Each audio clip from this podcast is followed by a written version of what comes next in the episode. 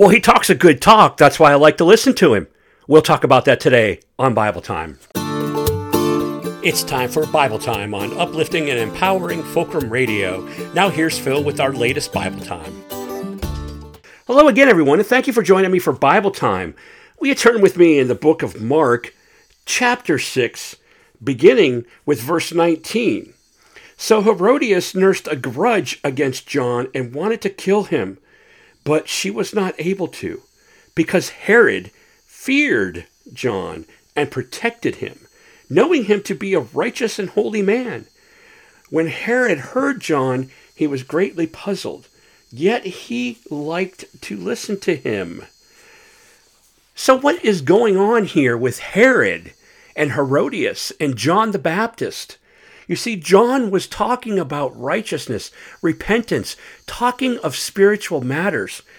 And Herod liked what he was hearing, but never, ever had any intention at all of ever changing his life. He just simply liked listening to John because he almost like he wanted to dabble in what John was talking about. But he had this kingdom, he had this glorious life and he was not about to make changes. It kind of reminds me of the, the guy who goes bowling every Friday night, and just because he doesn't want to give up his bowling shirt and drinking with his buddies, he won't turn his life over to God because he knows he might have to change. And he likes his bowling buddies and his bowling shirt better than the life with God. Hmm. I think I would rather choose to be with God. Have you ever had the Herod syndrome? where you engage in Christians and spiritual matters with no intention of making any changes in your life whatsoever, even if they what they say turned out to be true, be careful. God is not interested in those with just interest in the Word of God. God is interested in those who are willing to surrender and obey all that God commands. Jesus spoke of this in the book of Revelation in chapter 3 when he spoke of the church of Laodicea. Quite literally, the church of Laodicea was at a place where a hot spring and a cold river came together. And when hot and cold come together, it makes what? Lukewarm waters. And that's where Laodicea was. And here, that's why Jesus spoke of them being lukewarm. They were neither hot nor cold. God wants you to be super hot or super cold. He can work with either one. He doesn't want you to be lukewarm. He doesn't want you just going to church on Sunday and then living like a hellion throughout the week. He wants your complete surrender. Now, I might sound like I'm really coming down on you here. I'm not.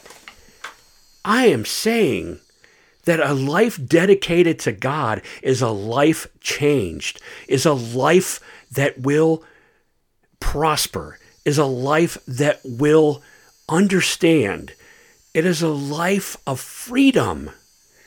But we can't simply just engage on Sunday mornings thinking that that's going to be enough to convince us to change our lives. We need to make the choice to really make a difference.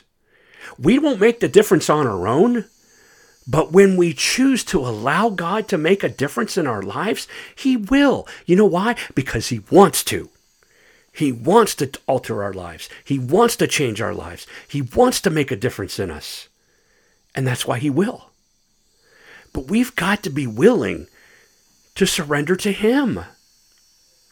How do I do that, Phil?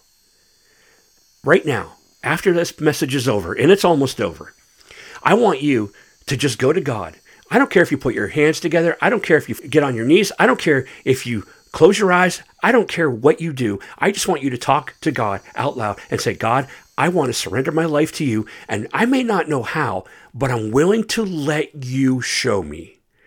And I guarantee you right now, you do that, God will change your life forever.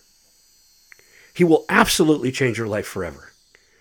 So take the moment to do that right now because now is the time. And that is your Bible time for today. Thank you for joining in. I'll talk to you again all real soon, and God bless. You've just listened to Bible Time New episodes come out every Tuesday and Saturday at 9 a.m. Thanks for listening.